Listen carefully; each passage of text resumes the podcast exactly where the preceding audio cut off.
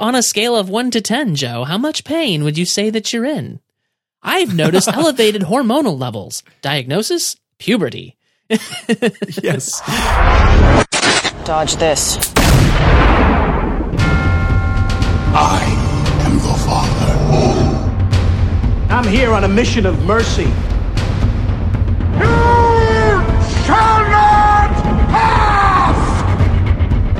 There's only one God, man. And I'm pretty sure he doesn't dress like that.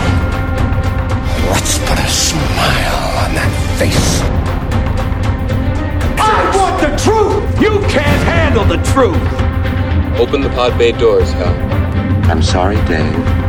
I'm afraid I can't do that.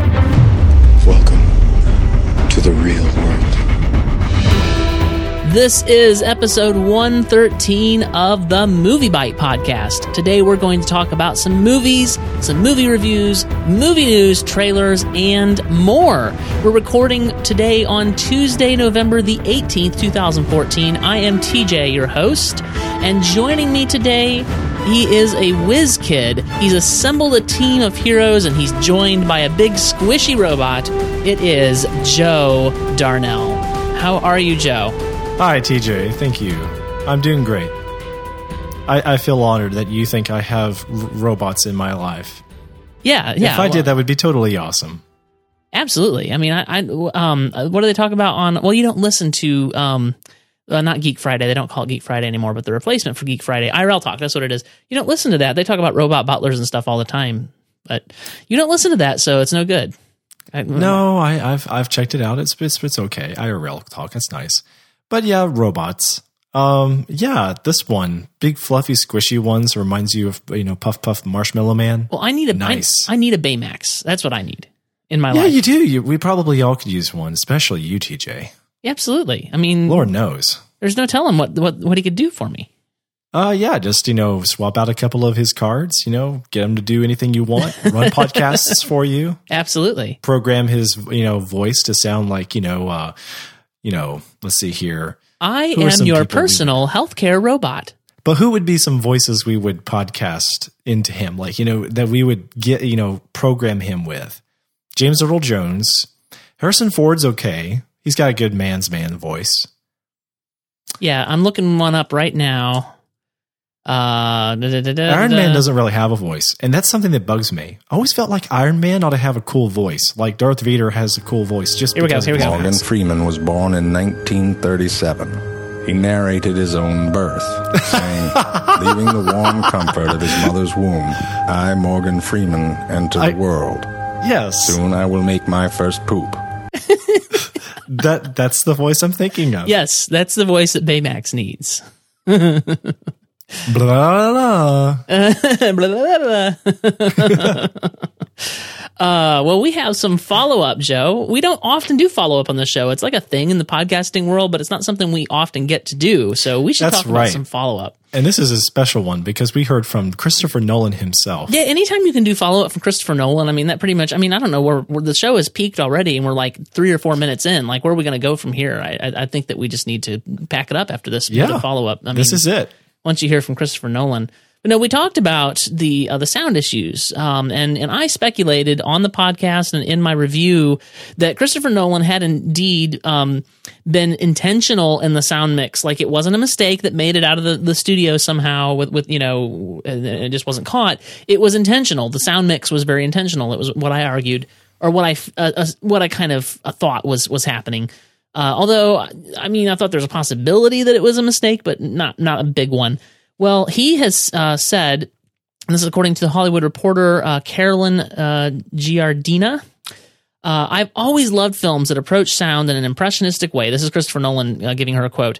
I've always loved films that approach sound in an impressionistic way, and that is an unusual approach for mainstream blockbuster. But I feel like it's the right approach for this experimental, experiential film. See, I almost did that. Uh, Christopher Nolan said, speaking for the first time in detail about the use of sound in his new film Interstellar, describing his approach to the movie's sound mix as adventurous and creative.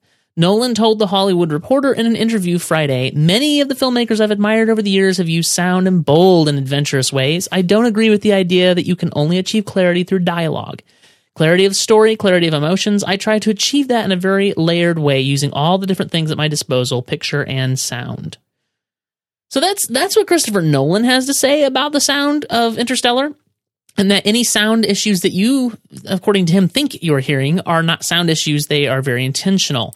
Well, obviously, he didn't consult with you, TJ. No, he did not. And, and I would argue, here's the thing. I, I agree with him that you don't just, if you're, if you're telling your story through dialogue alone, like if dialogue drives your story and, and you're doing this big, you know, we, we sometimes talk about here in the MovieByte podcast, Joe, oh, that scene was a dialogue dump or that was just a brain dump or that was an information dump or what. We don't speak of it in good terms. Like if that's all you're doing, that's bad. But I would argue that when you can't hear key points of dialogue because the music is too loud and and there was so many times throughout the film where it was just so booming and loud that it was frustrating to try to watch this film. I feel like that's an error of judgment.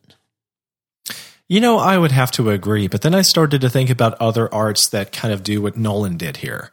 You know, this is very irksome when it comes to television. I would not expect to find a a uh, drama, TV drama to have dialogue overrun by sound effects. Like imagine the Lost TV show. Whenever the characters are running around and flailing their arms about because they're being chased by a pillar of smoke, it would have been really annoying if all the sound effects from that pillar of smoke were overriding their dialogue, right? Of course. That would be a huge problem. But then think about it this way. Usually what was over enveloping the voice parts in Interstellar were the music bits that were trying to convey lots of momentous epic grandeur. Yeah. And okay, music ordinarily doesn't have a license to come into the foreground. And when it does, it's only usually things like montage sequences where there is no dialogue or maybe it's the passing of time some other way while vehicles are traveling across country. But then I started to think about other mediums that do this all the time. And one of them that's really bad about this is music itself. what did I just say? Itself? Itself. The industry of music. Now you think about like a lot of pop music, rock music, whatever kind of music, and it, it, opera music. I mean, you just name it. There's lots of you know lyrics that you can't really hear that well over the sound of the orchestra and the band. Sure, that can happen. And no, it like happens all the time. It happens no matter if I'm listening to it on my my beautiful stereo, my car stereo, my iPod, my computer. It doesn't matter because that's actually the way the sound was engineered. And that's the way the artists want it. And no matter how many listeners complain about it, the artists have the say at the end of the day. And there isn't enough complaint that the artists are going to change their ways. Music has been this way for a heck of a long time. So I don't, uh, for, for the fact of the matter, I'm not happy with what Nolan did. But I understand the license he took because he thought, hey, we're filmmakers and we use music all the freaking time. Why can't we do anything we want with that music? Why can't we do anything we want with that dialogue? Well, it's he's certainly no different than what the artists do. I mean, he certainly can. It's it's it's his film to do it with. I'm not I'm not saying that it's not a uh, a valid choice. What am I saying? So okay, so when I say it's not a valid choice, well, I, am not, I'm not saying it's not a valid choice. I'm saying it's a wrong choice. It's a valid one to make and one that he made, in my estimation, incorrectly. And and granted, these are all subjective opinions, right? Like your your opinion on this matter is subjective. Mine is subjective. Christopher Nolan's is subjective. Uh, I, I firmly believe that there are absolutes in art and in beauty, but there are also some things that are subjective. Um, there just are, and and this is one of them. He really liked the way that the sound is put together. Um, I, and he said, here's another quote that I didn't mention that he said. There are particular moments in this film where I decided to use dialogue as a sound effect. So sometimes it's mixed slightly underneath the other sound effects or in the other sound effects to emphasize how loud the surrounding noise is. It's not that everybody has that nobody has ever done these things before, but it's a little unconventional for a Hollywood movie. Now, now here's what I said. Uh, I said, actually, believe it or not, Mr. Nolan, there is a reason why it's an unconventional thing to do for a Hollywood movie. Let me spell it out for you. If we are having a hard time hearing what's going on in the film, it's unpleasant. There were times during the film, too numerous for me to count, that I, where I was turning my head, leaning in, doing things unconsciously or consciously to try to hear the dialogue of the film better. Uh, I realize that this may be the way things are in the real world sometimes, but this is not a good approach for films. It's unpleasant, irritating, and amateurish feeling. I mean, there's a reason when you when you watch a film that's not a Hollywood film, th- th- there there are some that are well done, but by and large, what you get is that amateurish feel, and that's what I felt during Interstellar. It was amateurishly mixed. Am I wrong? No, you're absolutely right because it's a disservice to the audience. Yeah. Especially when it was key moments of the film. Yep. Imagine if Vader was saying, No, Luke, I am your father. But what you heard was boom, boom, boom, boom, boom, boom, Yeah, and a little bit of. Yeah. It's exactly what would it have been like. Yeah, yeah, it's it's dumb. That It's- it's happened really in this movie. Like the in, the critical points of dialogue were enveloped by the music. Yeah, I, agree. I would much rather he had taken this creative license with just, you know, screams, mayhem, the sound of a rocket ship colliding into an asteroid. Right, and you sure. have some, you know, uh, sound effects overrun by music. Yeah, Much rather than any form of dialogue. I agree. Well, that is uh, so. That's what that, that's um, Christopher Nolan's one contribution to our show, Yeah, that's, which is pretty awesome. Thank you, sir. yes. I We'll, he, uh, I appreciate him giving that quote directly to us so that we could bring it to you, our listeners. That's uh, you know, Yep, straight from the Hollywood Reporter. yes. So Joe, why don't you tell us about this next story? Yes, what we have here is Playmobil has its own to- toy movie coming in 2017. This was reported by Kevin Jagernauth from the playlist. Playmobil, that other company that's made childhood figurines and action play sets, managed to get ON Entertainment, Wild Bunch, and Path to throw 80 million towards a feature film.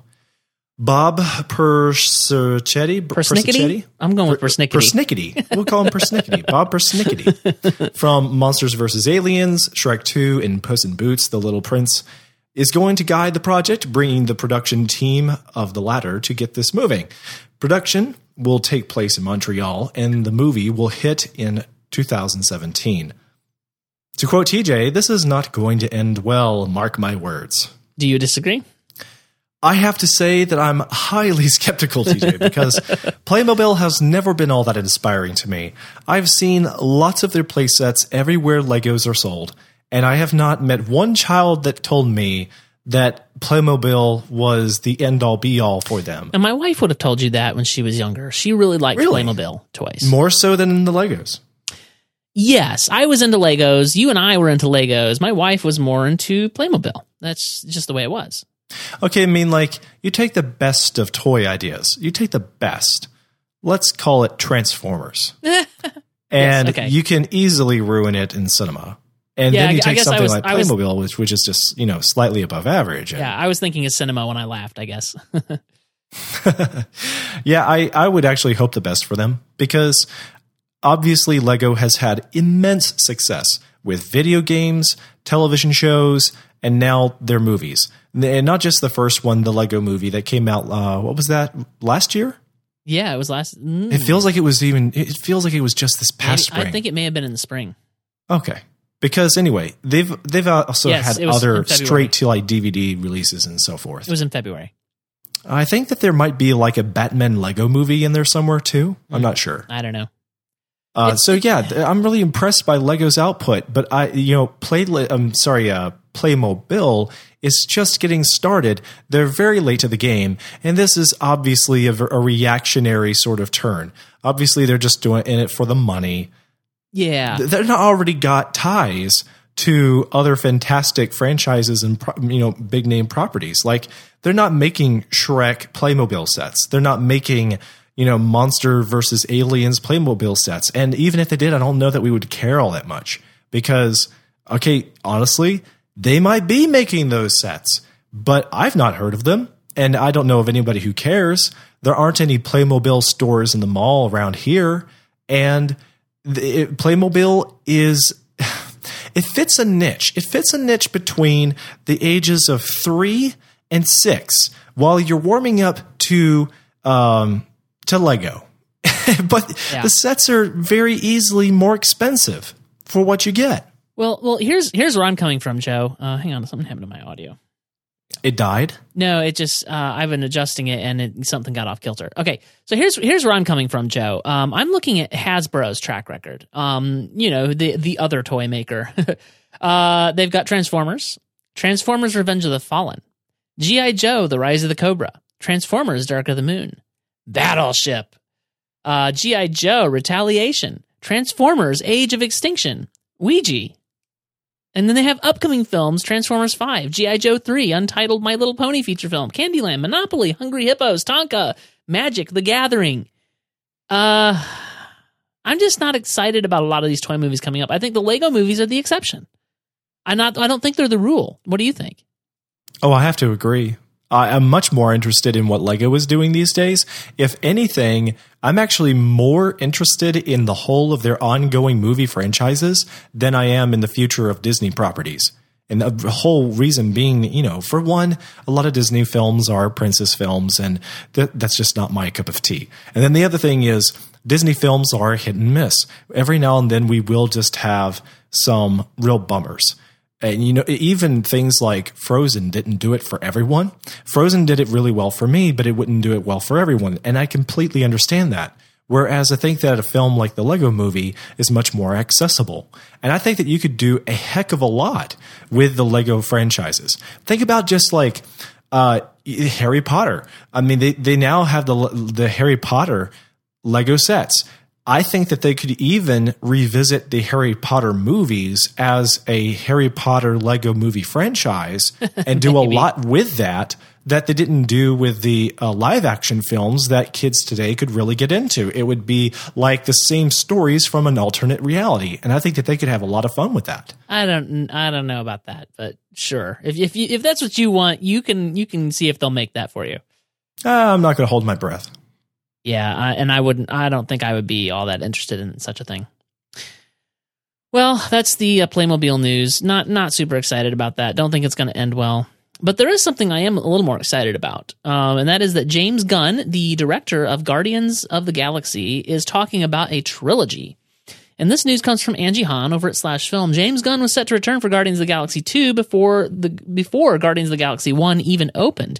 But it seems his vision extends even beyond that. In an interview, he reveals he's already been thinking about Guardians of the Galaxy 3 and has been since he was working on the first one. And uh, I, I'm I uh, I'm kind of of two minds of this. Like I I feel like there is definitely a tendency towards sequelitis, but the Marvel universe feels different, and Guardians of the Galaxy feels even more different. Like I feel like there's a lot of potential there. Um, and so yeah, I'm and especially since the same director is coming back for uh, Guardians of the Galaxy three, he has the story already set. He's he's thinking and he has a story to tell. Like that that excites me. That that that to me is is the right approach. You have nothing to add to this? Oh, I have lots. I love James Gunn's work. I, I, I the Guardians of the Galaxy. I would love if they could give us like a serial, ongoing collection of movies that went well beyond a trilogy.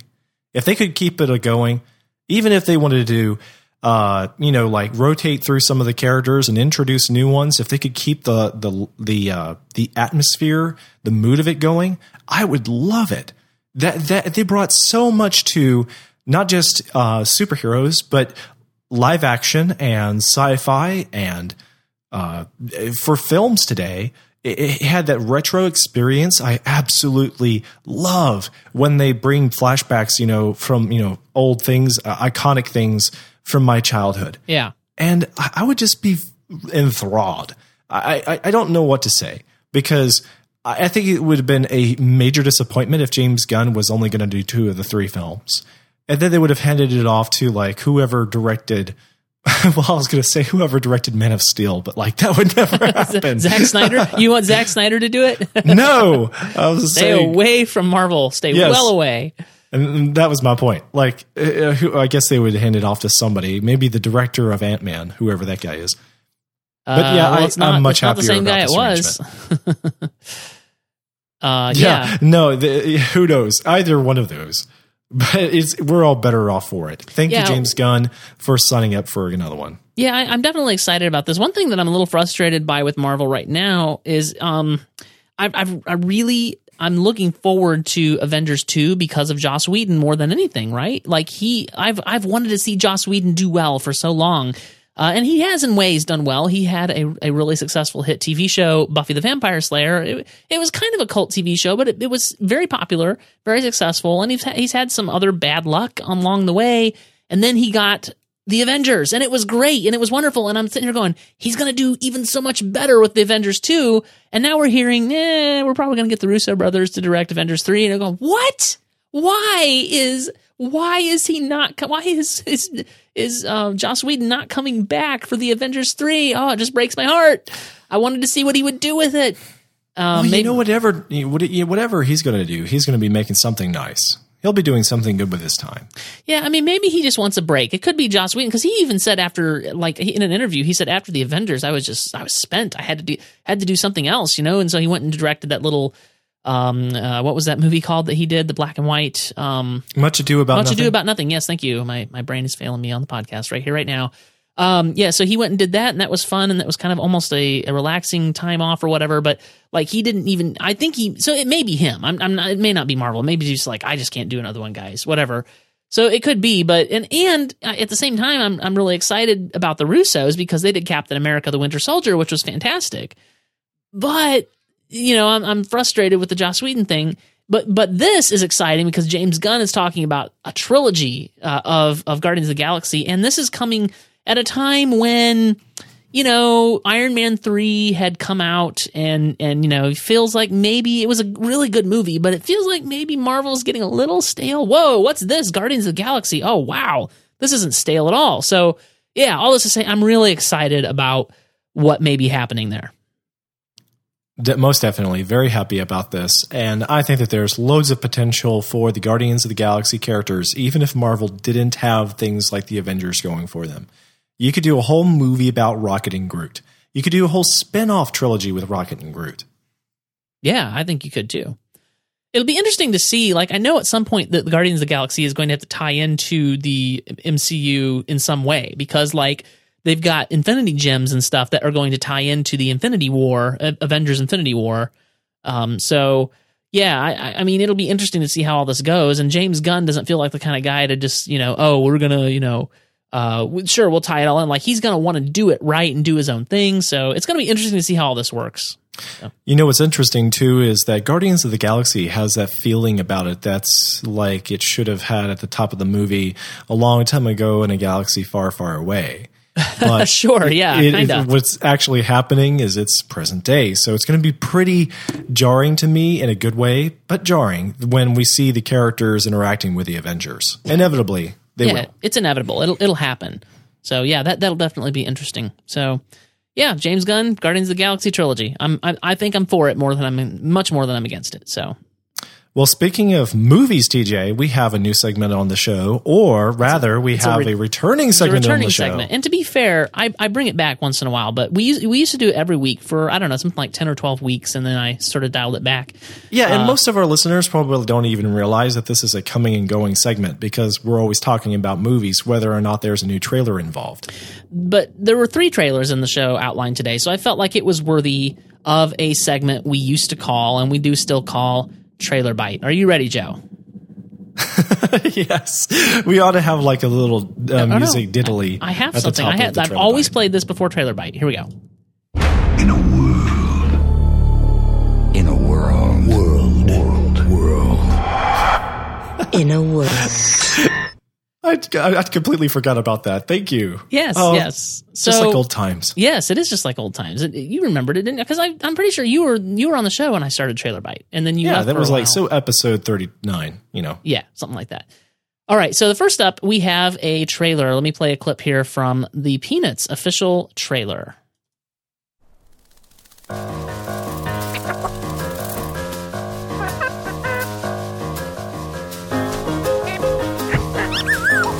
Unfortunately, this trailer doesn't have a lot of dialogue because it's Snoopy and the birds. so, but it, you know, it's uh, it's Snoopy. doing Snoopy things. Yeah, this um the thing that struck me is this feels and I was a little worried, uh, right, when they talked about the 3D remake of Peanuts and whatever. But this feels 3D is relative. Yeah, I mean, but it's it's CGI, right? It's not it's it's not hand drawn animation, but this feels like Peanuts. It really does. Oh, and it's super clever how like he's flying through France Oh, and yeah. he's dodging. Well, he's you know what it is is uh, Well, that's- Snoopy has transformed his doghouse into a plane. Right, right, and he's right. flying around the um, I mean, that's Snoopy for you. the Eiffel Tower. He's flying around the Eiffel Tower, and the entire city is in true 3D. Buildings have a three dimensional quality to them. But whenever they are looking at Snoopy and the birds, the doghouse, they have a uh, sort of like 2D rendering in three dimensional space. Sure, yeah. Which makes them look like the old cartoon characters. And I thought that was so well executed. This is a a this is one of the incredible things you can do with modern CGI animation Mm-hmm. that hasn't been explored very much. So I'm really happy to see this if for no other reason just the cool things they can do with animation now. Yeah, I, I really do enjoy this animation style. It, it feels still a tad clean. I think that's maybe my biggest, um, my biggest gripe with modern animation is sometimes it feels so clean. And and Yeah, it feels a little bit like you're looking at a live action of a Hallmark card. but but while I even even though this still feels a little cleaner than I would like, like it still doesn't feel like old style animation in in in the good ways. Um, there's still some squeaky cleanness to it. At the same time, I feel like they've done a lot to mitigate that, and this really feels true to the style that Charles Schulz used to draw in. Like I'm, I'm looking at a frame of Snoopy's face right now, where he's he's he's got the eyebrows arched and he's got like the little the little uh, uh, for lack of a better word, the parentheses on the side of his eyes. You know how Charles Schulz used to do that angry look that Snoopy would get. Um, it just it feels it's in 3D space, but it feels very much in the spirit of what Charles Schulz used to draw. Uh, I, I am a huge fan of of Snoopy and Charlie Brown. Like the, when I was a kid, I would just sit sometimes for hours and read the, the you know they would have the the books of they were they were still like four panel strips, and then you'd get to the one that he'd publish on Sunday, and it would be the full eight panel strip or whatever. But you would you would flip through them, and and you know he used to do the episodic. He would tell a story in the course of three or four weeks, and so he, you know they'd make they print these books and I would sit for hours and I would just read these comics. I love them so much. Uh, this is like like Charlie Brown is part of my childhood. Um, even though it, you know it was long before my childhood. Actually, my I mean it was part of my parents' childhood, frankly. Um, but this is this just this feels right. Um, I'm I'm I'm cautiously optimistic about what they're doing with this film. I never really got into the comic strip, but I watched a lot of the classic cartoons. See, I haven't Uh, watched many of the cartoons though myself. I saw a lot, a lot of them on cable around Christmas time, and my parents must have VHS copied a couple. And um, I remember when Charlie Brown had a crush. I remember when Snoopy Right. would like run away from home. Oh, yeah. Uh, Sandy Patty had a crush on Charlie Brown, and when they would have their crazy adventures on a camping trip, and those cartoons were really fun.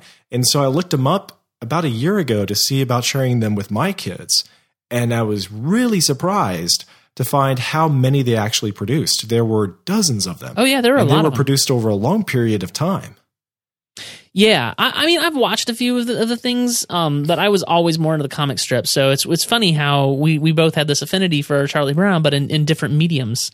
Uh, I just I never really got into the You got the real deal, and I got the The fake. I got the yeah, the secondhand stuff. yeah. Well, I mean, I think Charles Schulz is always pretty involved with with even the the TV show or you know the TV stuff, the TV specials, and the in the in the movies and things. Um, and and I believe, boy, I, I don't have this information right in front of me, but I believe his son is involved in this right now. Um, so that that certainly helps. Like that feels like the Schulz vision is still, you know, being uh, perpetuated in this upcoming film. Of course, we know what that did, though, to the Chronicles of Narnia. Eh, have yeah. the son or the great grandson or great nephew of C.S. Lewis involved in those movies didn't really seem to make a difference. But no, I, I do have a better feeling about this. At least for this first one, and I'm sure they're going to milk this cash cow for all it's worth. There is no doubt in my mind whether this film is good or bad. It's going to make a ton of cash, and It's, yeah. yeah, and and and maybe the next one, if it's not good, the next one may not, but this one certainly will. Like this is going to be a crowd pleaser, I think. And speaking of crowd pleasers, there's also the Night at the Museum Secret of the Tomb trailer. This is the third installment in the Night at the Museum. And uh, you posted this up on MovieByte. You want to play a clip? Yep. Let the diversions begin. They're trying to catch the light. I know, but you can't do it, boys. You can't catch light. I should like to comment. Summon the apparatus. L. O. L. Laugh out loud. Yeah, that's what I did. So that's just a, a real quick clip of the uh, Night at the Museum, The Secret of the Tomb trailer. Uh, you know, Joe, I I don't know how popular this opinion is. I really enjoyed the first two installments. I was really surprised by the second one. I was expecting it to be terrible, and it was really pretty good. I, I really liked both of those films. I don't know about this third one. I, I just don't know where they can take it, where they're going to. But I felt the same way about the second one, so I'm I don't know. I'm reserving judgment, I guess. What do you? I, I don't know. I'm going to reserve some judgment too. I saw the first one. I was mildly amused. It was okay. I saw it in theaters with my family, and as a whole, they seem to enjoy it a bit more than I did. I think it just you know depends on your mood. You can really get into this, maybe not. And I I think they've put a lot of effort into it, and I really admire their work. I just it's not especially a, a story that interests me, so I might not be the best of judges. But the trailer is leastways entertaining, and I can see why this would attract all kinds of different people in the audience. Um, ma- mostly kids and families, but it's there's a lot of material here. Yeah, uh, Night at the Museum 2 may even, uh, it's been a while since I've seen it. I need to go back to it, but it has Amy Adams and Hank Azaria in it, both of whom really elevate the, the Night at the Museum franchise to the next level. Like, I rarely see Amy Adams in something that I am not really happy with her performance, and generally, usually happy with the movie, the big exception, of course, being Man of Steel. What was uh, Amy Adams in that movie? Amelia Earhart. Yeah. It was really good. She was so good. And, and oh man, Hank Azaria just killed it. Um, he, it- yeah, he was pretty amazing. Uh, it reminds me of like the spirit of the old Mary Poppins and other live action movies of Disney in the 60s. yeah, only 50s way better. I don't know. I, I, I'm not saying it's better or worse. I just think it, it kind of reminds me of the spirit of that living on. Mm. And Disney certainly isn't doing that sort of thing these days. Mm, mm, yeah, that's true. I guess they're not doing this, is, this exact sort of thing, are they? No, I mean, like, you know, we get live action films like The Pirates of the Caribbean and Marvel yeah, movies. yeah. I'm, I'm looking for the um the company that that uh, the the uh, production company. Okay, here we go. 20th Century Fox, 1492 Pictures. Oh, so this Chris Columbus is involved in this. That's interesting. Of course he would be. Yeah, that's interesting. Yeah, that makes sense. That's the sort of thing he would do. Um, yeah. At least that was at- that Battle of the Smithsonian. Let me look and see if he's involved in the most recent Night at the Museum: The Secret of the Tomb. For the people who are Yes. not in the know, can you remind them who Chris Columbus is? Uh, he directed the first two uh, Harry Potter films, uh, and then he was the executive producer, producer or executive producer, I can't remember, on the third one. Uh, which um, the director of that film was the guy who did uh, the, the space movie. Uh, boy, I'm just whoa, I'm, I'm losing it here. It's it's terrible. My mind is in a different gear. It just really does not retrieve information well. It really really bothers me. Uh, Harry Potter and the Prisoner of Azkaban, Alfonso Cuarón. Of course, that's uh, that was the information my brain would not retrieve. Uh, anyway, so yeah, he was involved in three of the Harry Potter films, and he did a decent job. Well, you know, he got the franchise started, and and uh, the, the the movies that he was involved with are certainly not the worst in the franchise by any stretch of the imagination.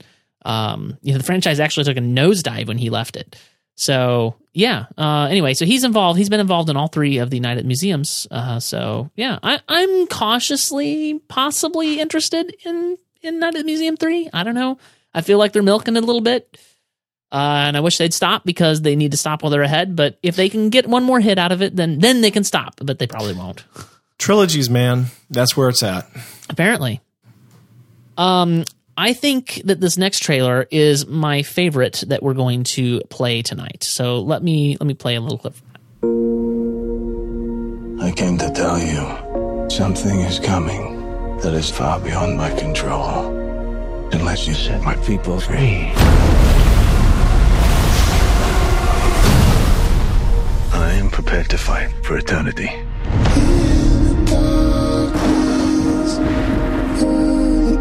Moses, you say that you didn't cause all this.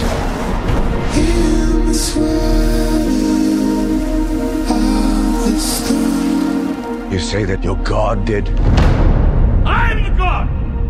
I am the God! That is a clip from the trailer for the upcoming film Exodus: Gods and Kings, which uh, will be releasing on December the 12th. Uh, so less than a month away is when we're going to see this film in the theaters. Um, and this is from director Ridley Scott, um, who did a favorite of mine, Gladiator. Um, and he's done some other films that have been pretty good. Um, although he's a little hit and miss at times.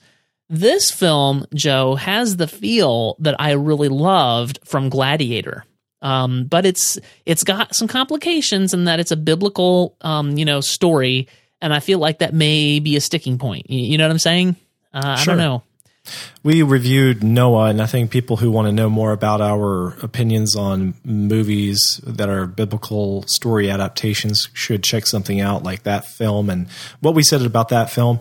In general, you have to be careful because you're stepping on a lot of our toes because a major point of view of Christianity and I believe even Judaism is that the Bible ought to be uh, respected.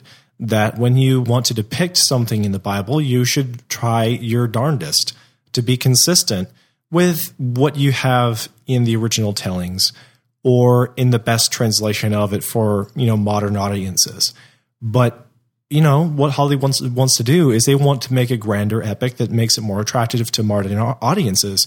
And so what it sounds like, what it looks like by the trailer, is that this actually has a gladiator flair to it. It actually feels as though Moses is akin to Russell Crowe's gladiator character. He feels like a warrior. Yeah. He, he's leading the armies, the troops, or the nation of Israel, And- and, he's rallying them with a cry. And that's actually inconsistent with the biblical Moses, who was kind of shy. He was soft spoken. He, to the best of our knowledge, he had a lisp or something going on, and he needed help with public speaking. Right, exactly. Yes. And, and and here's the thing, Joe, like even that, I can I can live with it depending on what they do. And I'm really, really like I'm so torn about this because I really like the feel of the trailer. Like this trailer really appeals to my sensibilities as a film viewer. Like this is the type of film I like to watch. If it were not a biblical story, I would be jumping up and down with excitement about this film because because it looks and feels in many ways like Gladiator, but I feel like it's going to be differentiated enough that it won't feel like a retread. Um, so so on that level, it really excites me. But but Oh, I have to agree. You're absolutely right. but like you say, it's frustrating in that we know that this is probably going to have some issues. I don't feel like it's going to be as bad as Noah. In fact, I feel like it's probably going to be the type of film that I'm going to say, with these caveats, yes, this is a film you should probably watch. Uh, whereas Noah is uh, not a good film on any level for any reason, in my estimation. And there are people that disagree with me. Uh, for instance, um, um, Fizz disagrees with me. And uh, he was on the episode where we talked about it along with Michael Minkoff. There was a lot of sparks flying. that, was fun. I'll put that in the show notes. Um, so yeah, I, I just, I, man, I, I'm so torn about this. I have I have another thought about this for people who cannot really relate because there are a lot of people who probably listen to the show who are not religious. I completely understand where you're coming from, but I want to give you a little uh, idea of what we're talking about here.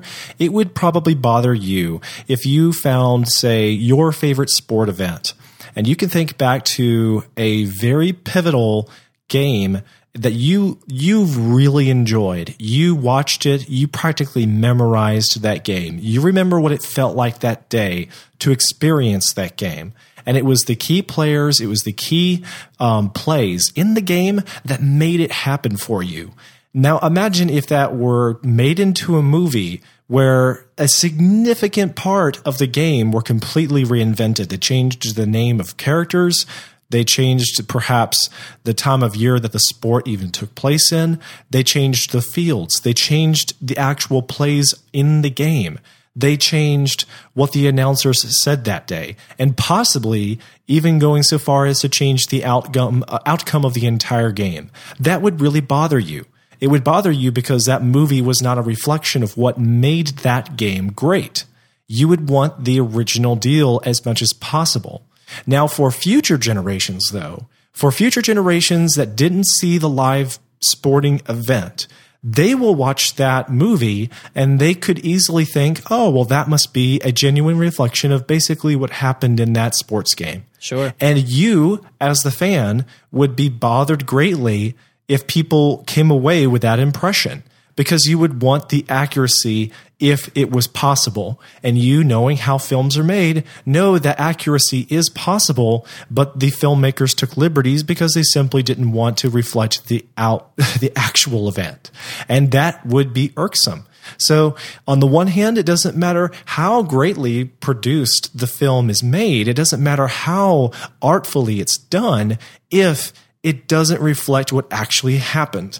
And that is where we're coming from. So, we can totally dig a good movie. It's just if you're tampering with something that you believe to be history and we have a great account for it, then it, it is definitely disappointing. Yeah, I, I agree. So yeah, I mean, not to be a downer and all that kind of jazz, but that's the way it is, and that is Trailer Bite for episode one thirteen. That's it. Yeah. Well, shall we uh, get into our review of uh, Big Hero Six? Mm-hmm. All right, let's do it. Uh, you caught me with a drink of water. Okay, here we go.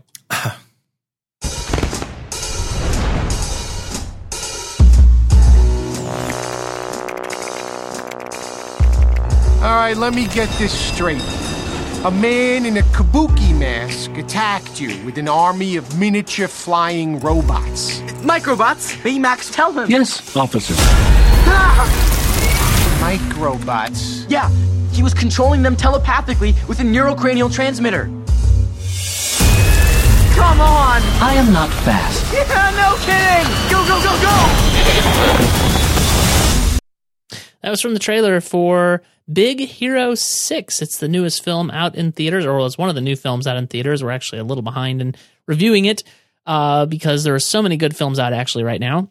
Uh, This film was released on November the 7th, 2014. It had a budget of 165 million. It opened to the tune of 56.2 million. The worldwide gross right now is 148.3 million, so it's done quite well for itself. The critic consensus is that it's ag- agreeably entertaining and brilliantly animated. Big Hero 6 is briskly paced, action packed, and often touching. Uh, apparently, I did not fill in all the information I was supposed to. Had a brain glitch. All right, so the director was Don Hall and Chris Williams. That's interesting. There were two directors. Uh, writers were Jordan Roberts, who wrote the screenplay. Daniel Gerson also wrote the screenplay. Um, and it stars the likes of Scott Adsit as Baymax, Ryan Potter as Hiro, uh, Daniel Henney as T- Tadashi, TJ Miller as Fred, Jamie Chung as Gogo, uh, Damon Wayans Jr. as Wasabi, Genesis Rodriguez as Honey Lemon, Alan Tudyk as Al- Alistair Krei, um, James Cromwell as Robert Callahan. Fantastic voice cast. Uh, the composer, the composer, since I did not fill this information in properly, I'm looking and I'm stalling. uh, Henry Jackman was the composer who has uh, done several films that have uh, I have liked well enough. Um, he uh, is going to be scoring several upcoming Marvel films, including Captain America: Civil War. Um, he scored Captain Phillips. Uh, he scored uh, Wreck It Ralph. Um, let's see, he did X Men First Class. Uh, it seemed like he did another X Men film. What didn't he do? Wolverine, maybe. I'm not seeing it, so I might be wrong about that. Um, I feel like Henry Jackman. Let's see. Yeah, Captain America: The Winter Soldier. There it is. That's what I was looking for. So he's done some uh, fantastic work for Marvel, and this is kind of still a Marvel project, kind of sort of related. Uh, so yeah, that's that's the music and the uh, composer. Do you have anything to say about him, Joe? No, not specifically. I was going to comment about Marvel's involvement. I don't remember at the top of the film seeing a Marvel Studios animated, you know. Yeah, I. I was surprised about that because it is a Marvel production to some extent, but it feels like I, I know that Marvel actually started distancing themselves from it for some reason, which is odd because I really liked the film. You would have thought, oh no, the film is not going to be any good because because Marvel, like, it's weird. Marvel is allowed to operate as its own entity, even though they're owned by Disney, and so they they do whatever Kevin Feige wants them to do. And it just felt like they started being really standoffish about Big Hero Six, even though they were, you know, ta- th- their involvement was talked about and and publicized early on. It really, it really is mostly a Disney production at this point. So, and it felt like a Disney production. Yeah, it uh, did. and not and not a bad way. no, no, not in a bad it way at was all. a welcome sort of spin on things, and it's something that you pointed out in your written review that I really appreciated was that it reminded me of Bolt. yes, It had yes, the storytelling feel of Bolt while still being a Disney film, not about princesses. Yes. and being uh, a lot about the action, a lot about superhero themes. Yeah, it was spirited and um, and it it definitely uh, Disney of the modern era, toying with stories that they hadn't explored very much in the past. Certainly not as iconic as w- what Disney is known for, you know, Mickey Mouse and things like that, but a very tasteful film and certainly one that works on its own. Well, I think what we're seeing now is the effect of John Lasseter. I think it's taken a few years for his effect to really start to because there's so many things in motion. Even when though he took over the studio in 2006 or seven, I don't remember. Uh, he took over uh, Disney Animation Studios way back then when when when Disney acquired Pixar. And yet, I think there probably were things in motion that he had to get turned around, and I think we're starting to see those effects. I mean, look at the last three films that Disney has put out: Wreck It Ralph, Frozen, and Big Hero Six. I think these are representative of the new face of Disney Animation Studios, and these are all fantastic films. I don't care what anybody says. Frozen is a fantastic film. Wreck It Ralph is a really fantastic film. Big Hero Six, really fantastic film. I think Bolt was the first inklings that we had that that things were turning around at, at Disney Animation Studios because they were putting out such garbage before in many ways. And Bolt, I I really was surprised how good it was. It wasn't you know it wasn't awesome like these like like like Big Hero Six and Wreck It Ralph, but it was pretty good. And there was that unfortunate business with the Princess and the Frog, which I I really wanted to, to like from the trailers, and then when we actually got the movie, it was terrible. Um, It already feels like ancient history, to be honest. yeah, it feels like the old Disney. Like it feels like what? Whoa, what happened here? Uh, is is what it feels like. Um, you know. So yeah, I I'm really happy with what's going on with Disney Animation Studios. I can't wait to see what they're coming up with next. This feels this feels like the new Pixar, frankly. Yeah, Um, a little bit, or like uh, Pixar's younger brother. Yeah, Pixar's younger brother is a more apt description, and obviously, you know, John Lasseter being involved, it's not surprising. Uh, because John Lasseter was the brains behind Pixar. Frankly, he was he was what drove Pixar. I mean, he he directed the first two Toy Story films. It was his heart, his soul, and his vision that was um, imbued upon Pixar that made it what it was. And I think we're, I, I mean, I think Disney was really smart in in hiring John Lasseter, and I think that you know, uh, people will argue with me. Um, I, I think people will say, "Oh no, this is not true." I think there was something of a brain transplant or a, a heart transplant or whatever you want to call it between Pixar and Disney, and I think we're starting to see the fruits of that. Oh yeah, they definitely got their wires crossed. Sometimes for the better, sometimes for the worst. Well, and, and I think you, I brought this up before, and I think what you pointed out, and I agree, is it, you know, yes, Pixar has a special place in my heart. It, it has a special place as a as a company, regardless of what happens, because they've produced such great films. But ultimately, what I care about is that we're getting good stories from great great writers and great directors and great animators. Uh, and if those come from Disney instead of Pixar, fine, whatever. They're they're, Yeah. they're stories that we're looking for, and there they are. And what we are saying, uh, in addition to that, is that we are getting a three for one sale. This is a Disney movie, a Marvel movie, and a Pixar movie all wrapped into one. Yes, and all the it's like it's like you took most of the good things about each one of those three uh those those those three movie producers uh and and rolled them up into something that was really incredible. Yeah. so here, here was the storyline from the studio. With all the heart and humor audiences expect from Walt Disney Animation Studios, Big Hero 6 is an action packed comedy adventure about robotics prodigy Hiro Hamada, who learns to harness his genius thanks to his b- brilliant brother, Tadashi, and their like minded friends, adrenaline junkie Gogo Tamago. Tamago? Tamajo? I think it's Tamago. It just it doesn't look right. It doesn't look like it should be pronounced anyway. Well, neither does San Fransokyo, so Well, uh, I'll buy that one. Uh, it at least sounds like a uh, a parody of you know a city we know of. Yes, neat two. neatnik. What, what kind of word is neatnik? Okay, neatnik. you've never heard that word before? I haven't. Oh wow. I've been under a rock when it came to that A, word. a neatnik is someone like if you, if you, uh, fastidious. Their their their desk is completely clear of anything but the keyboard and the mouse because he's a neatnik. He didn't keep trinkets and junk on the desk, kind of like I do. Ugh, it Hmm, bothers me, okay. but I do. See, I was I was not thinking that at all. Okay, yeah. Che- chemistry whiz Honey Lemon and fanboy Fred. So we have one, two, three, yeah, three friends. No, four friends. Yes. And then there's Tadashi, Hiro's older brother. So that's uh, the ten Fantastic Six, or are they? When a devastating turn of events catapults them into the midst of a dangerous plot unfolding in the streets of San Fransokyo, Hiro turns to his closet companion, a robot named Baymax, and transforms the group into a band of high tech heroes determined to solve the mystery. So, this was based on a comic book adventure, right? Yes, it was a, a short run comic, I believe, if I have my history correct, that Marvel did that's not very well known necessarily.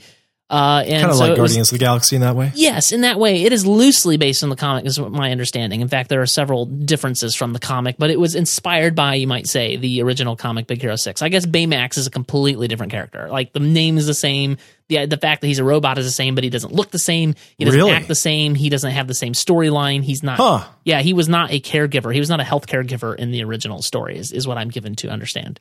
Well, that's a rotten shame because that just means that the comic book got the train uh, got it wrong. It did, didn't it? this this tra- this version is way better. This movie, I I was expecting it to be good. I don't know if I was expecting it to be this good. It it is fantastic, Joe. And for what it is worth, I, I do appreciate that it had its comic book roots, and that was something that was uh, kindly reflected in the uh, closing credits sequence. They showed lots of flashes of various scenarios that didn't happen in the movie, but you could totally see happening with these characters.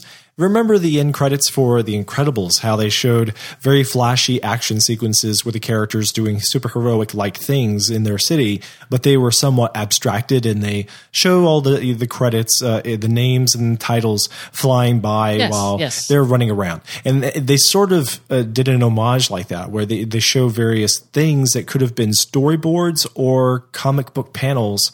And it, included Baymax as he appears in the movie.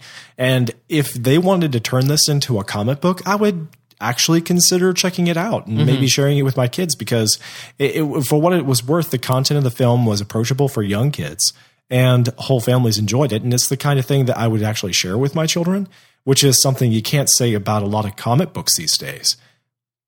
You use that word a lot, that phrase, for what it is worth. Well, and it's true. Okay. uh, I'm just curious what, uh, anyway. Um, yeah. So yeah, I, I, I completely agree. I would totally read this comic if I had time. I, I don't have time to ever read comics ever, but, um, it, it, it's, uh, it was, it was refreshing in a lot of ways.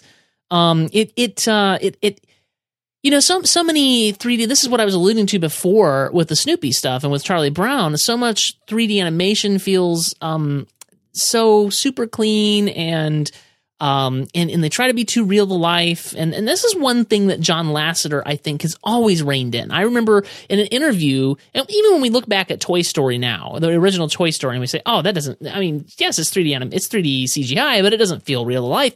But even at that time, he was trying to dial it down in ways and make it feel more a little bit more cartoony. He did not want to get into that uncanny valley uh, where things are not quite right, but they feel too real to not be real. But you know, so he wanted to stay out of that, and I think that's what he brings to this film. Like you have this fantastic character of Baymax, who is this roly poly doughboy of a, of a robot. Like there is no way this character can exist in the real world. His his the mechanics don't work. The the physics don't work. But this is a cartoon, and so that's perfectly okay. You've got the gangly, you know, uh, uh, teenage just just hit thirteen, I think, or something.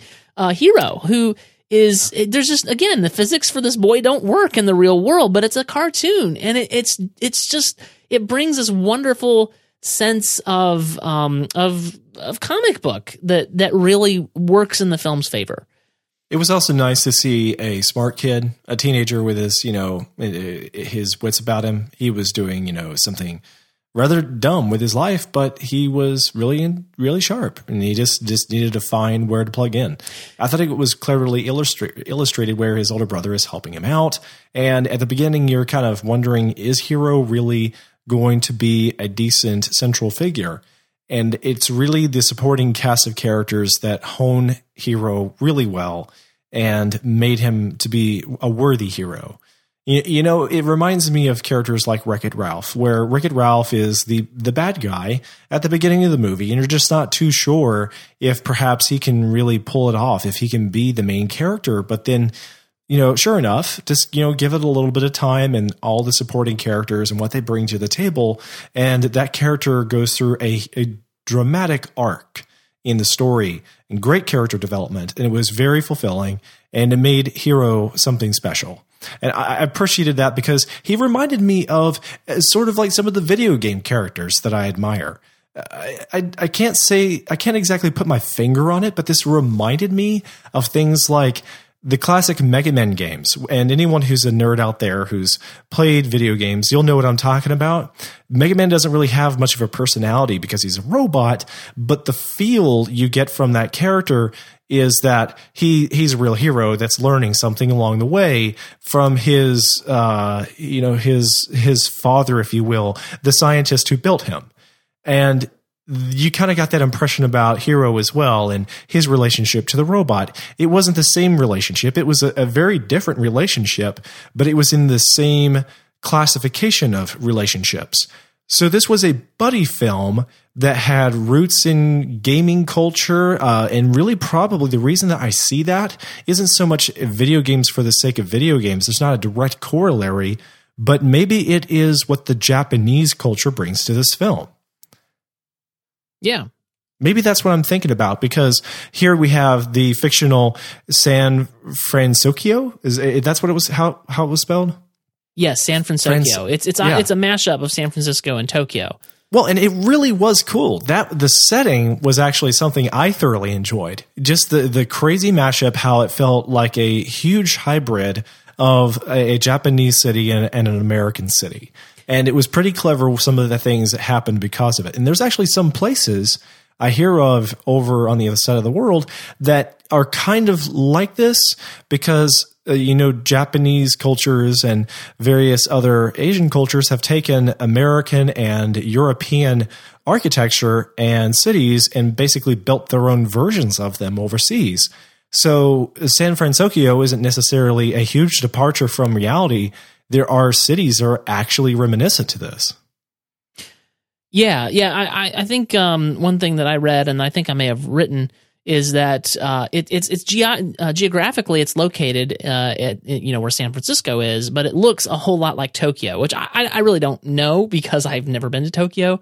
I don't know that I paid that much attention, but it definitely felt like uh, a thing that was familiar, but a thing that was totally unfamiliar, um, like like a, a mashup of the things. And of course, it's also futuristic, so um, it, it's it's interesting in that way too. Uh, but I really, really enjoyed the the world building in that way. Like I really, really enjoyed the landscape and, and everything. I, I I have to admit I don't quite understand why robot fighting was illegal. I mean they're robots for crying out loud. But but but you know it, it's still like it, it's something you can imagine happening in the modern world too. Like stuff is illegal that shouldn't be all the time. So yeah, you're right, and and that was unexpected, but at the same time, it it's uh, art imitating reality in a very uh, unconventional way. So yes. in a roundabout way, it felt felt a little bit more true to life. I, I accepted it actually pretty quickly. Then I thought to myself, "No, that's just dumb." yes, yes, like like many things that we we see in the news today. Yes, we we think that's just dumb.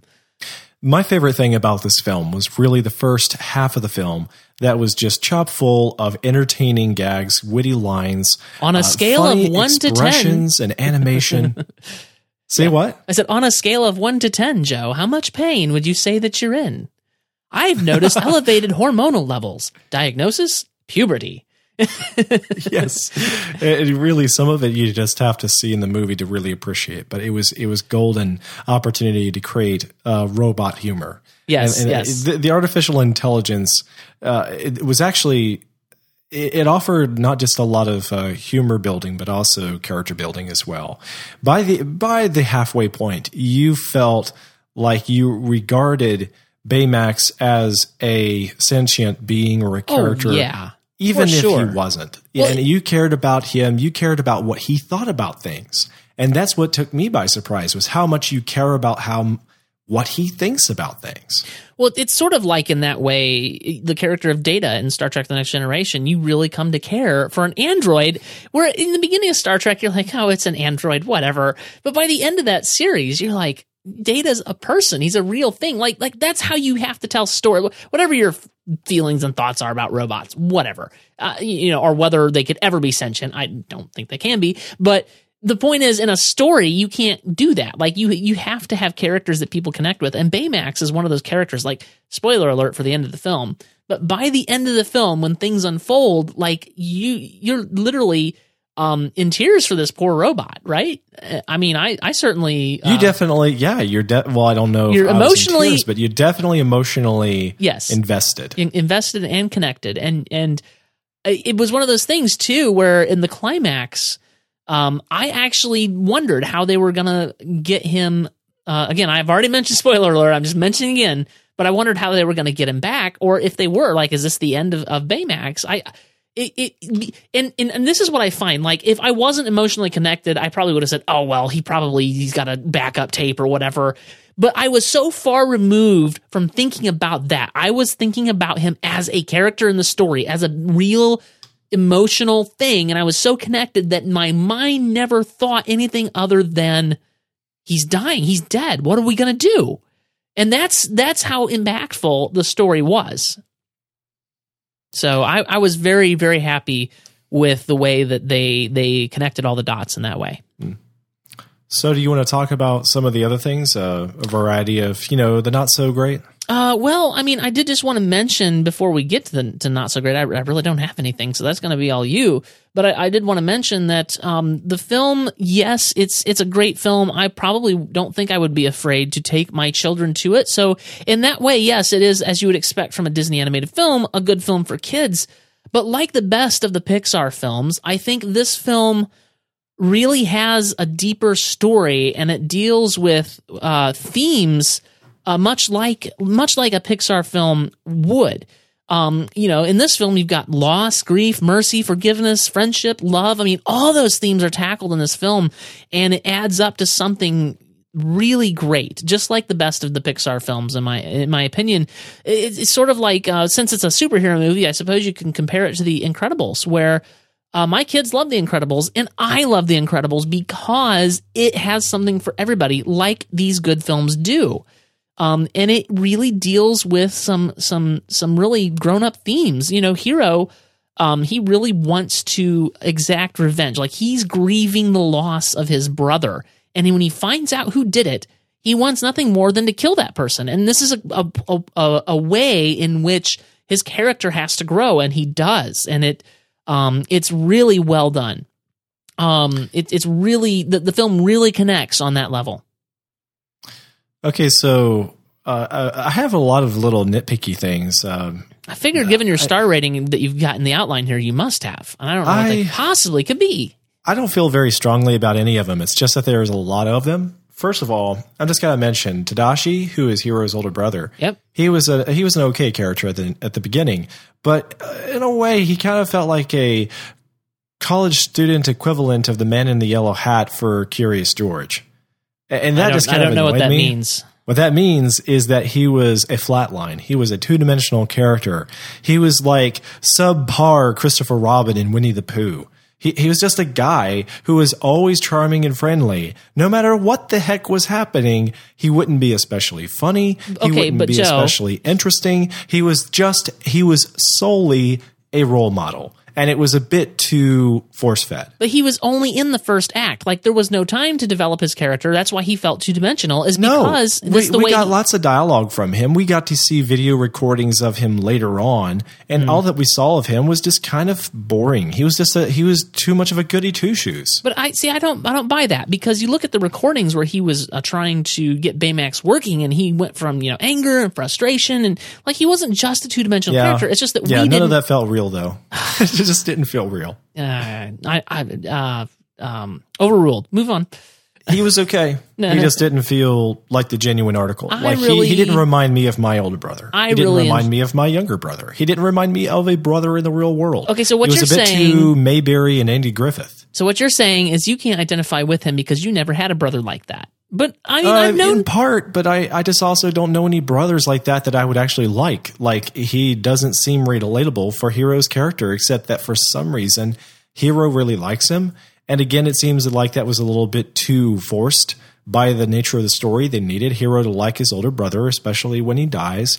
It's going to be one of the main key thrusts of his motivation moving forward. But see, I've known people in the real world that are pretty much like Tadashi, where you, you, I mean, you just can't not like them. They're they're such a likable force and personality, and they feel two dimensional sometimes. But you'd love to be around them. They're they're great people to be around. I've known people like that, so I didn't have trouble buying that. That actually brings up a like that I had that I forgot to mention. I don't think I mentioned it in my review either, which is that I really loved that this film did not rely on the the old trope. Well, he's from a broken home, like his mother and father. We don't know what happened to them. We assume they're dead, and he's being raised by his aunt, him and his brother.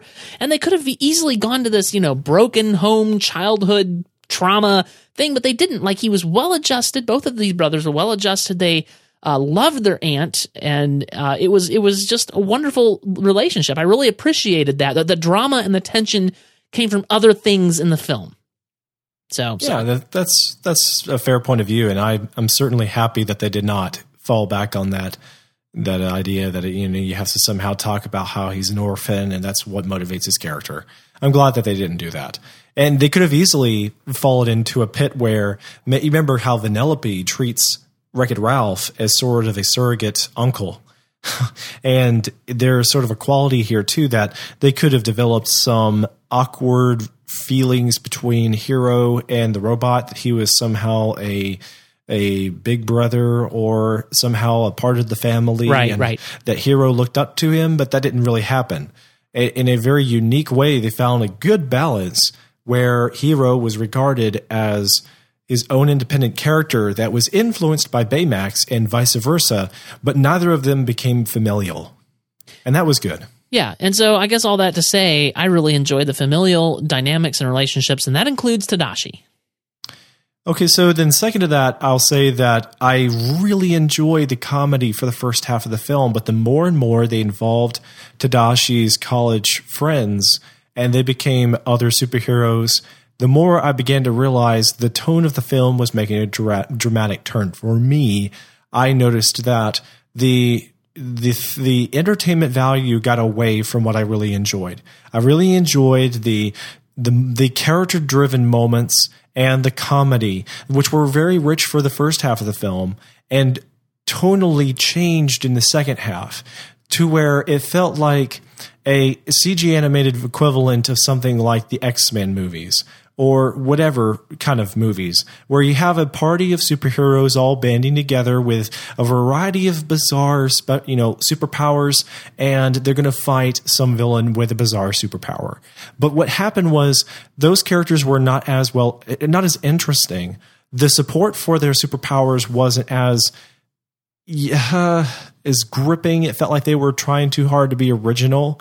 Like um, th- there is this one uh, girl. She has these wheels that are held by magnetism yeah. to her heels, and she can f- run around and skate with them, basically. Mm-hmm. But the physics involved are absolutely beyond crazy. They're beyond hoverboard level intense laws of physics breaks. You know, it's just it's over and beyond all reason. Yes. But then, okay, two, let's two, say two even, syllables, Joe. Two syllables. Cartoon. But even if, but even if you could break the laws of physics the way they did with her superpowered uh, suit and her wheels, she basically picks up the skill to use them in a matter of minutes. She she figures out the physics, she puts them on, she's clumsy, really clumsy with them for like the whole of 10 seconds and then the next 10 seconds she is like a pro. And that absolutely annoyed me because it devalues things like the superpowers of the Incredibles. Uh, let's compare this just for a second. One of the reasons that I think a lot of people were drawn to the Incredibles was because we saw how superpowers don't always make life easy for people. If you had the powers, you would still experience a lot of, a lot of awkward experiences. You're, you're still, you know, a mother. You're going through whatever age bracket you're in. Maybe you're 35, maybe you're pushing 40, and you've got big hips, and you're concerned about that and how your hair looks, and worried about your kids dying tonight while you're on some villain's island. But here, the, none of that kind of thing is happening. Everything is happening a bit too easy for these superheroes. Like Mr. Incredible can get cut and he can bleed. His back can get screwed up.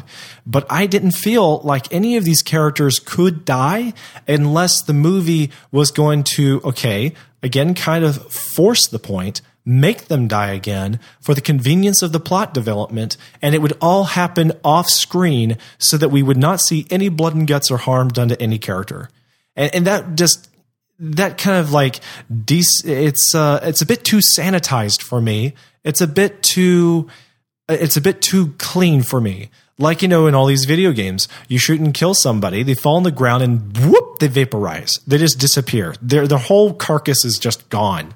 And it's like, really? That, that's not very true to life. Um, it's, I'm not saying that I want a video game that's true to life where a bunch of bodies just lay around on the ground and some mop up crew mean, comes along with it, with an emergency vehicle those, to pick up those all the video games do exist, Joe. I don't. I, I don't like them. I, I'm just saying that you compare and contrast the level to which this film used things I just that kind of annoy me. I, I it, it was a bit too irksome. When it came to the villain, though, that was my big disappointment. Not not hatred for the film, just disappointment with the film. Pretty much anything they did with this villain was only okay, and none of it seemed all that inspired. The villain wasn't especially interesting. He had a unique sort of gadget he was using to create some very uh, dangerous things. But apart from the thing that gave him a special ability, the villain, his motivation was just kind of ordinary. See, now I'm going to counter that. I, I think the villain was quite complex. I, I would have agreed with you if not for the circumstances that unfolded and where he ultimately got what he wanted by saving his daughter from from the uh, the, the, the portal thing. But yet he realized, I think, that he had gone about it an entirely wrong way, and he didn't even know his daughter was alive. And I thought that the whole thing turned out to be quite complex, and I was very, very happy with with the way that that all turned out. So I'm not quite sure what you're complaining about. I guess. Okay, at the beginning of the film, they created this character that was um, a, sort of like another example, a, a hero, another mentor uh, for Hiro himself. It was this professor who was a great mentor for all these uh, students in the laboratories at the college. The, the nerd school, yeah. Yeah. And so you had good reason to believe that this professor was a noble individual. He had integrity. He was an upstanding person who cared about the lives of all of his students as well as he would any other human being. Sure. And then as the plot unfolds, lots of spoilers here. Basically, he has very tragic things happen to him when his daughter dies or his daughter supposedly dies. He wants to blame someone else in the scientific community for it. So he starts to act out his revenge on that person because he feels that that person genuinely wronged him.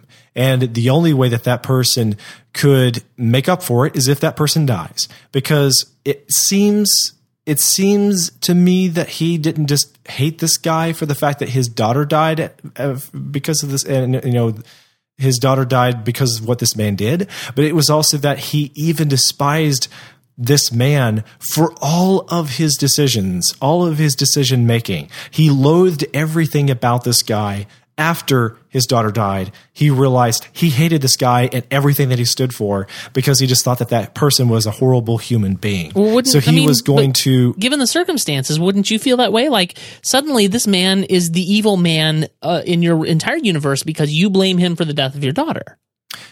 Not to the extent that the professor takes it, though because when the professor starts on his holy rampage to purge the world of that bad guy, he becomes a bad guy quite clearly. He's not insane. He hasn't been given some kind of green drug and turned into the green goblin. He's just the professor who's totally acting out his emotions. And in so doing, he gets Tadashi killed. Yes, but, and but, that was one of his other star students. He, we have no reason to believe that the professor cared less about Tadashi than he cared about his own daughter.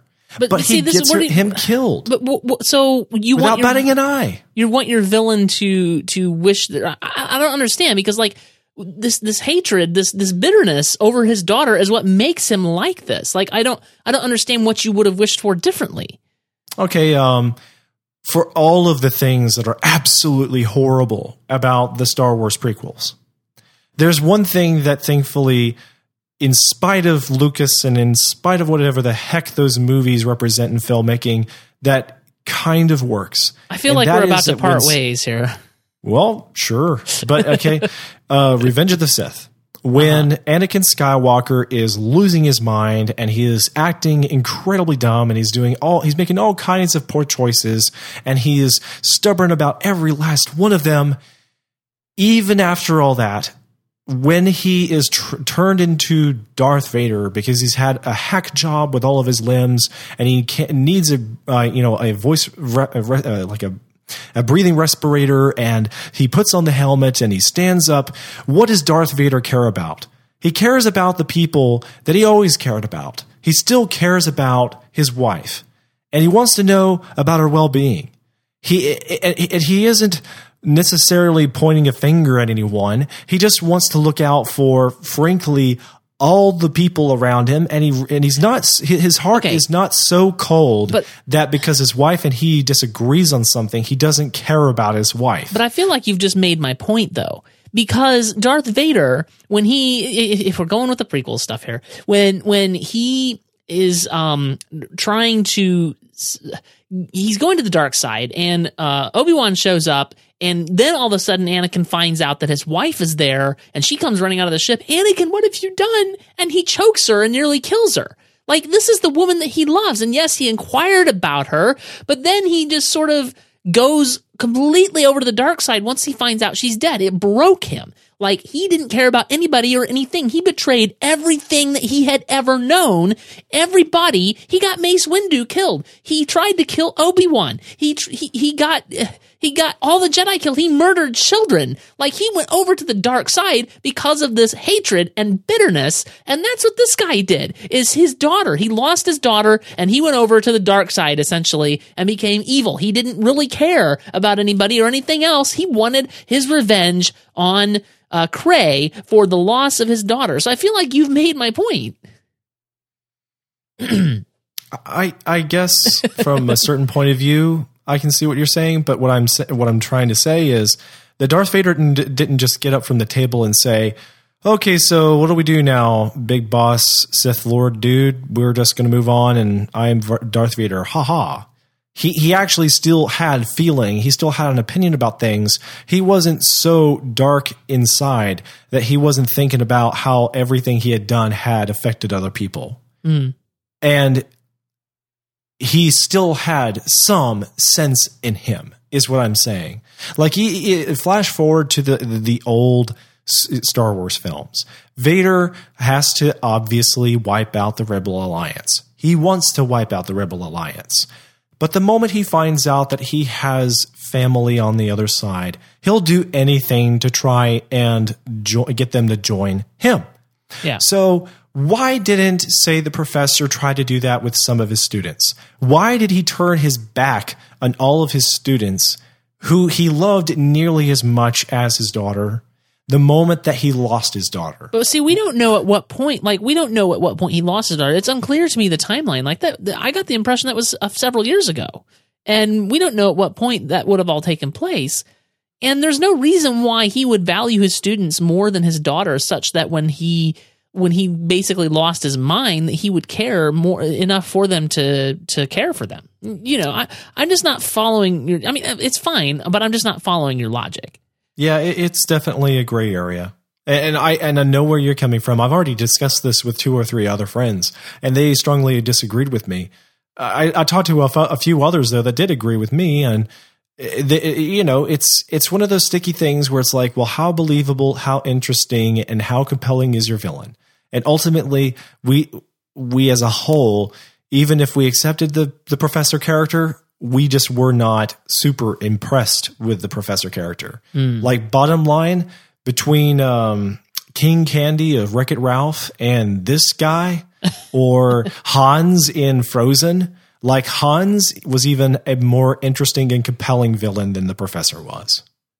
He was an okay villain. He just wasn't all that great. And for a film that has a fantastic robot and a, and a pretty good kid, and it has a, a great world building, and the, the, the, you know they're trying to create a new franchise here, people. Oh yeah, It- we would have just hoped for more from a introductory villain.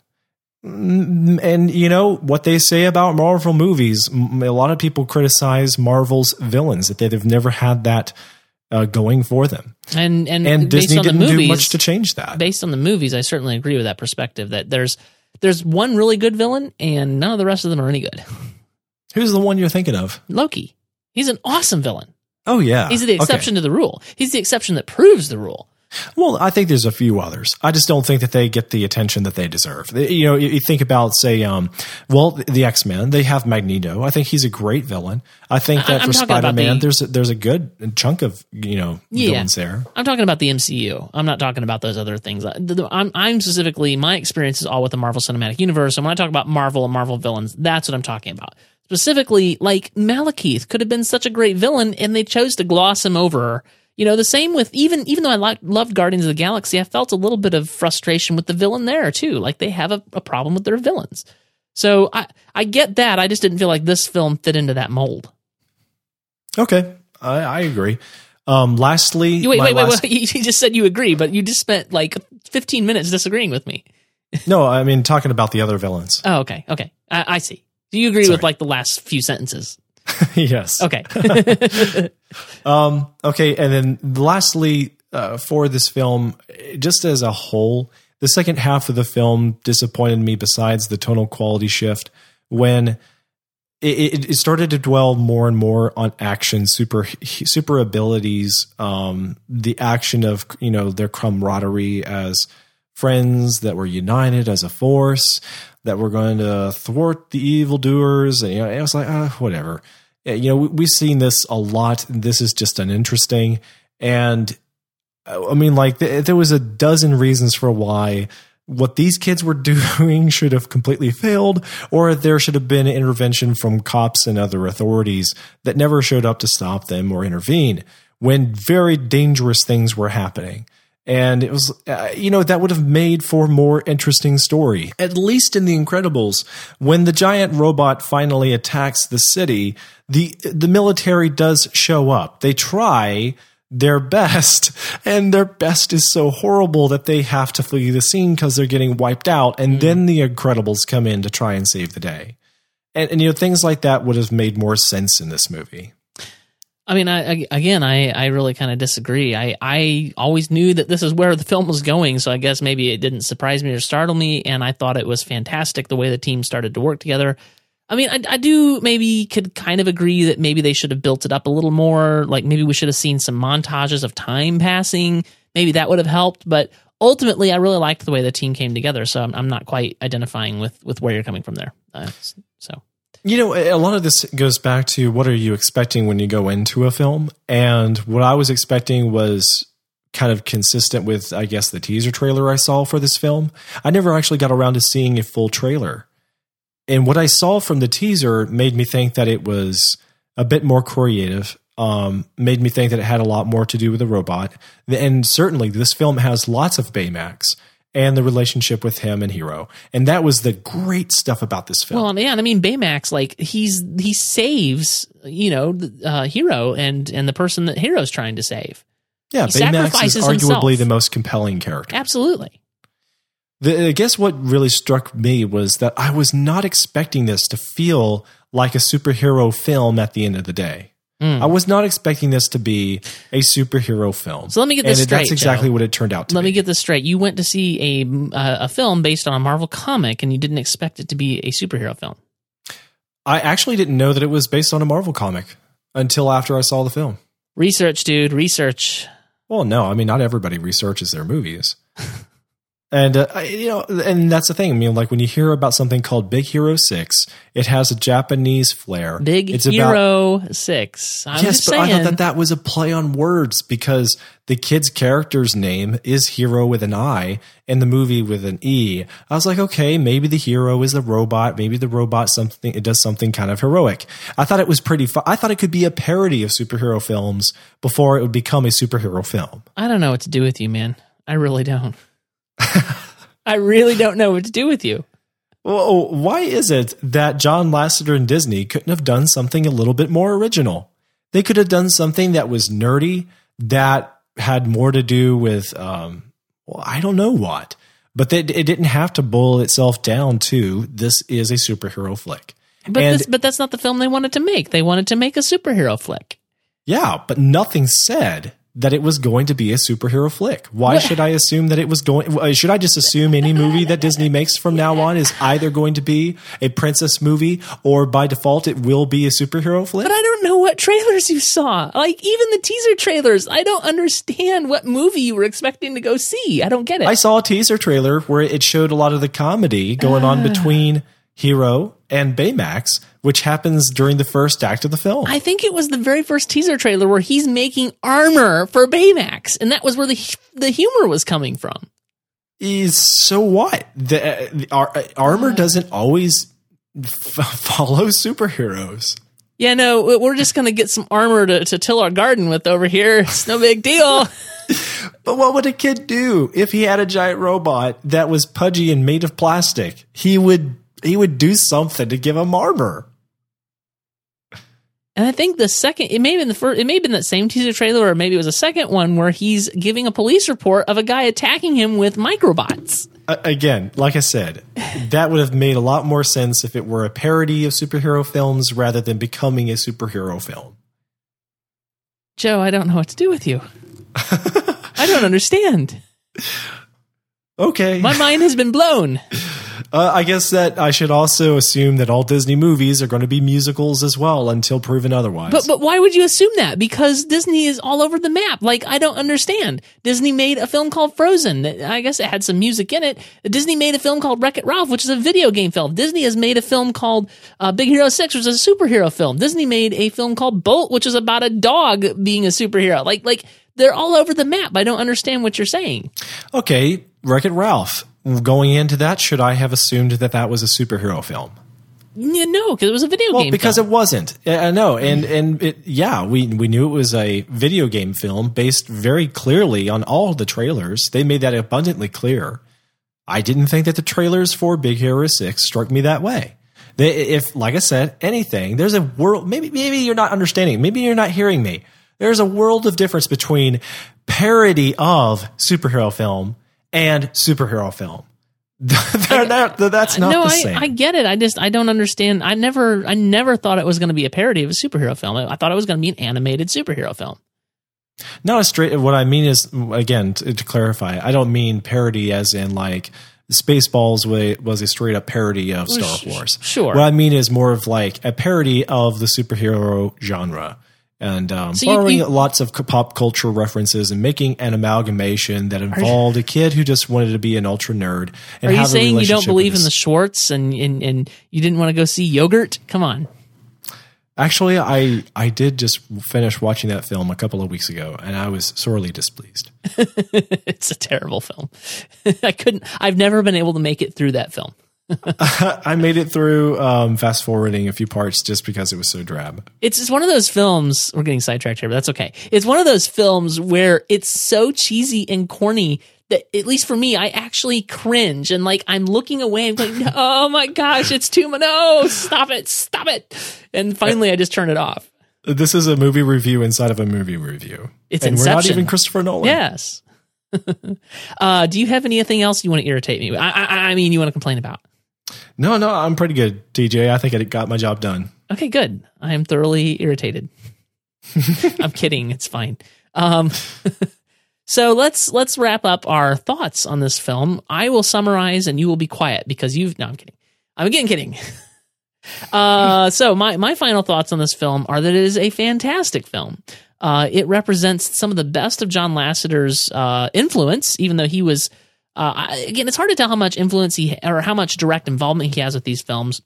And this was not directed by John Lasseter. I, I feel like I've, I've, I've kind of, you know, when I talked last week, I think it was, or whenever it was about Wreck It Ralph and earlier t- t- in this podcast, and I talk about John Lasseter's influence, like it should be noted that he's not, you know, credited with directing these films, but I feel like his, his influence is ever present in these films with Disney Studios and his creative vision is there. And I really like the direction that things are headed with all that. And I'm really excited for what the future holds. As far as this film goes, I think it represents some of the best storytelling qualities that his influence has had on, on Disney Animation Studios. Um, I, I really enjoyed m- pretty much every aspect of this film. Um, in, in really just very minor quibbles that really aren't even worth talking about. Um, and I give the film four and a half out of five stars, which, as you all know, is very high praise from me. Uh, it was just a fantastic film. Uh, it it made me laugh. It uh, it it uh, it made me cry. It uh, it made me interested. I was on the edge of my seat. Uh, I was connected with the characters. I really love Baymax. I really love Baymax. So make sure you see this film in the theaters.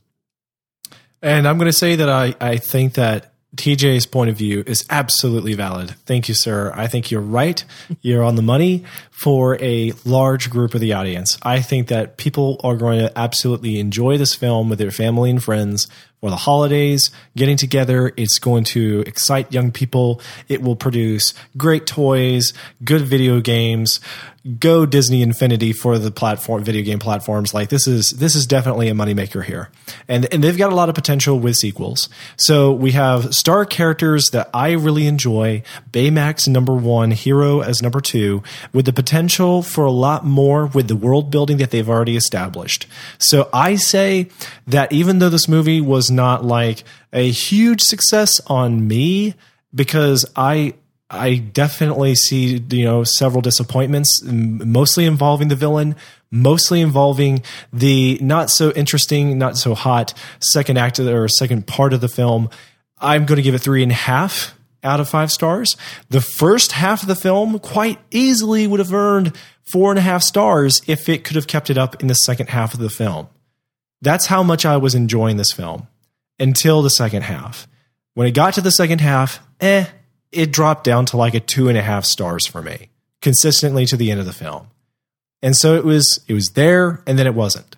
And I am certainly going to pick up a copy when it comes out on home entertainment. And my kids watched it. I took them to see this movie. I'm glad they saw it with me. It was good stuff. Yeah. So you would recommend it for the general movie going audience? Yep. All right. Well, IMDb rates this. The user rating uh, for this film is 8.4 uh, out of 10 stars, and the Rotten Tomatoes rating, the critics really like it at 89% approval rating.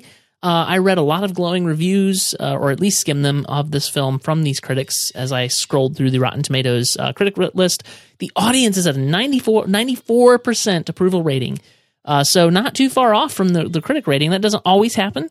Uh, so um, Joe is kind of in the minority at his three and a half stars. That's all I've got to say about that. Uh, I feel like I'm in good company. Um, so anyway, kind of get my last little dig in there, Joe. It's okay. I'm sure you understand. Ah, uh, that's okay, TJ. I'm just. I'm. You'll never hear from me again. I'm not on the podcast anymore. okay, well, I hope that's not true because uh, you have you have valuable input. Um, when you play the devil's advocate, it, it's it, it, it, anyway. It is what it is. uh, nobody ever said that uh, we were always going to agree on agree on everything, Joe. That's right. Yeah, we we, we could start a new podcast. It's called the uh, the the antagonist. There you go. We'll we'll we'll, we'll think about that. Well, next week, uh, we're going to be reviewing The Hunger Games Catching Fire Part 1. Uh, it'll be one of Philip Seymour Hoffman's last films, although we have Part 2 yet to go, which he will be in, I understand, although he had not completed filming for that film. But they, they figured a way to put it all together, as far as I understand. Uh, we don't know what that way will be until we see it. But he had completed filming for Hunger Games Catching Fire Part 1, so that will be a complete film full of Philip Seymour Hoffman. So that'll be fun and interesting and sad all at the same time as we uh, we mourn the loss of that filmmaker still or that uh, the actor still. Um, Joe, have you seen uh, the previous two installments of the Hunger Games at this point? Yes. Okay. Yes. You excited? Really looking forward to it. Oh yeah. Yeah. Yeah. Yeah. This looks like good stuff. Francis Lawrence really upped the game with that second film, didn't he? I quite agree. All right. So, Hunger Games Catching Fire Part One next week is what we'll be reviewing. I'm excited to see that this weekend. In the meantime, uh, if you want to keep up with me and Joe, uh, we're going to tell you how you can do that because after hearing us argue and go back and forth and yammer at each other, I'm sure that you want more of that and you want to get online interactions with us. We'd love to hear from you. We'd love to interact with you. We'd love for you to follow us. So, where can people keep up with you, Joe? I am underscore Joe Darnell on Twitter. I write almost every day. I comment and interact. Feel free to say hi. And you can also find me on my website, intentionalsensibility.com. And if that's too wordy for you, just search, um, go to joedarnell.com and that takes you to my site. Okay. And if you want to follow me on Twitter, I am TJ Draper Pro.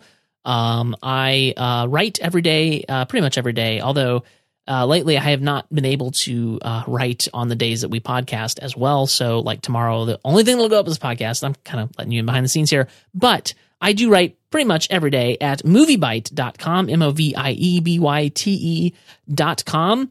Uh, that is where you will find my work there. And um, yeah, I already mentioned Twitter, uh, mentioned the website. Oh, show notes. Uh, uh, if you want to find the show notes for this episode, go to moviebyte.com slash MB podcast slash 113. This is our 113th episode, and that is where you will find the show notes for this episode. It is also at the bottom of that page is where you will find a lovely comment form where we would love for you to let us know what you thought about our review of Big Hero 6 and the other things that we talked about. We would love to hear from you and interact with you. Uh, we would love to get more of your participation. We would love for you to be involved. We we want your engagement uh, with our brand. Uh, sorry, I'm a little inside, a little inside baseball there. Uh, you know, we, we want a little, we, we, we want to talk to you. So please drop us a line and uh, get in there in the comments, and uh, we will we will interact with you in that way. So that is it for us this week. Thank you for being here and putting up with our rambling and listening to our review. We had a lot of fun. I sure hope you did too. And we will talk to you next week about The Hunger Games Catching Fire Part 1. Thank you, Joe. Thanks, TJ. Good night.